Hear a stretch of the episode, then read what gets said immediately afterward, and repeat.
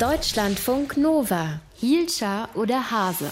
Gestern sind die Olympischen Spiele in Tokio zu Ende gegangen und wir haben viel geredet über Sportliches, aber auch viel über Unsportliches. Zum Beispiel über eine Reittrainerin, zum Schlagen eines Pferdes aufgefordert hat. Wir haben einen deutschen Radsporttrainer leider gehört, der Athleten rassistisch beleidigt hat. Wir haben von vielen Athletinnen und Athleten gehört, die von großem Druck gesprochen haben und teilweise deshalb auch ihre Teilnahme an den Spielen oder einzelne Wettkämpfe abgesagt haben. Wir hatten Spiele unter ja, Corona-Vorzeichen insgesamt. Eine Veranstaltung, wie sie vermutlich so nicht mehr geben wird. Wir wollen darüber reden mit Carlotta Nwajide. Die ist Ruderin, war bei den Olympischen Spielen dabei, ist im Doppelvierer beim Rudern angetreten und in ihrem Instagram-Profil steht Rudern und Aktivismus. Und darüber wollen wir jetzt mit ihr reden. Sie ist bei uns in der Leitung. Frau Nwajide, waren das in Tokio politische Spiele für Sie? Wie haben Sie das erlebt? Ich würde sagen ja und nein.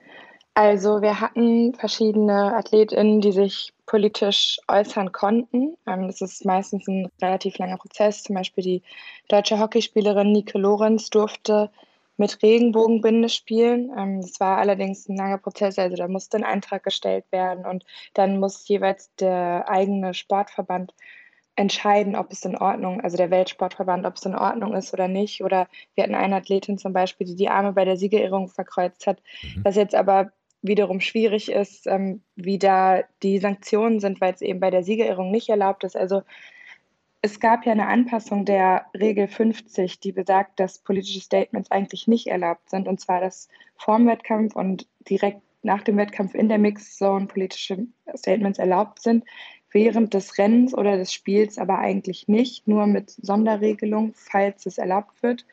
Und das macht es natürlich alles ein bisschen schwierig. Bei der Siegerehrung ist es auch verboten. Das heißt, wenn Athletinnen sich entscheiden, sich zu versuchen, politisch zu äußern, kann es natürlich sein, dass es mit hohen Strafen verbunden ist. Und wie die dann im Endeffekt aussehen, weiß vorher niemand. Das heißt, mhm. wenn man zum Beispiel im Team unterwegs ist, kann es sein, dass das Team dann mit reingezogen wird oder dass hohe Geldstrafen verlangt werden.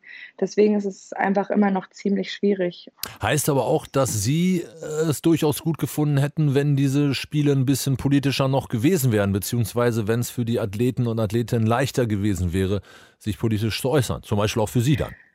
Auf jeden Fall. Also ich habe auch viel darüber nachgedacht und in meinem Fall war es einfach sehr schwierig, weil ähm, vor unserem Ruderrennen ist es nicht möglich, irgendwas zu machen. Da liegen wir nur am Start.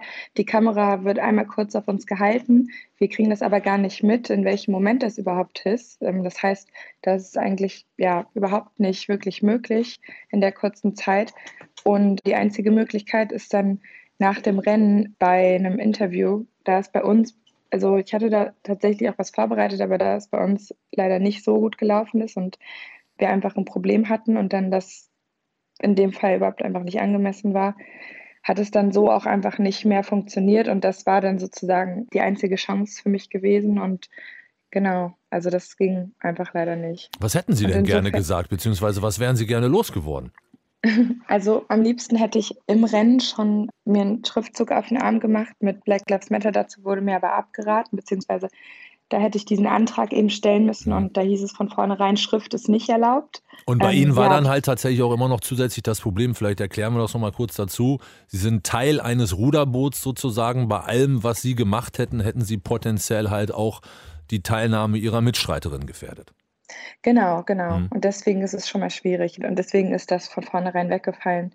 Und dann gab es halt eben nur noch die Mixzone, den Interviewbereich. Ähm, und da hätte ich dann eine Maske vorbereitet, aber das war dann bei uns nicht mehr gut, weil ich kann es kurz erklären. Wir waren auf Silberkurs und dann ist einer Ruderin aus meinem Boot 150 Meter vom Ziel ist die an der Welle hängen geblieben und dann ist unser Boot stehen geblieben und wir haben sozusagen die Medaille verloren und von daher war es von der Stimmung dann einfach nicht mehr so gut und dann hatten wir alle einfach andere Sachen im Kopf. Mhm. Ähm, genau, das heißt, es macht es einfach insgesamt sehr, sehr schwierig, sich politisch zu äußern. Das habe ich auf jeden Fall persönlich auch so empfunden. Jetzt ist ja der Deutsche Olympische Sportbund ein sehr großer Verbund und auch ein sehr mächtiger. Hätten Sie sich von dem äh, mehr Unterstützung erwartet? Oder nochmal anders gefragt, zum Beispiel Thema Rassismus. Der deutsche Radsportdirektor Patrick Moster, ich hatte das eben in der Anmoderation schon erzählt, der hat Konkurrenten aus Eritrea und Ägypten rassistisch beleidigt. Es hat sehr lange gedauert, bis da eine Reaktion kam. Ist der DOSB noch zu zögerlich in Sachen Politik, in Sachen eindeutige Statements? In dem Fall würde ich sagen, auf jeden Fall ja. Also da muss einfach eine ganz klare Linie gezogen werden. Und ähm, ja, das finde ich natürlich auch einfach ein bisschen schade, dass zuerst auf Druck von außen abschließend gehandelt wird.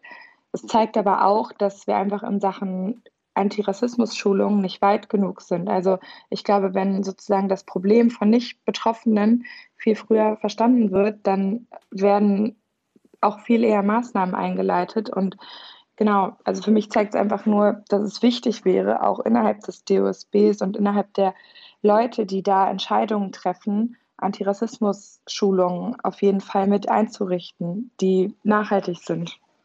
Die deutsche Ruderin Carlotta Nwajide hätte sich noch mehr Positionierung gegen Rassismus gewünscht bei den Olympischen Spielen. War gerade bei uns im Interview bei Deutschlandfunk Nova. Herzlichen Dank fürs Gespräch. Guten Tag für Sie. Ciao. Dankeschön. Tschüss. Deutschlandfunk Nova. Hielscher oder Hase?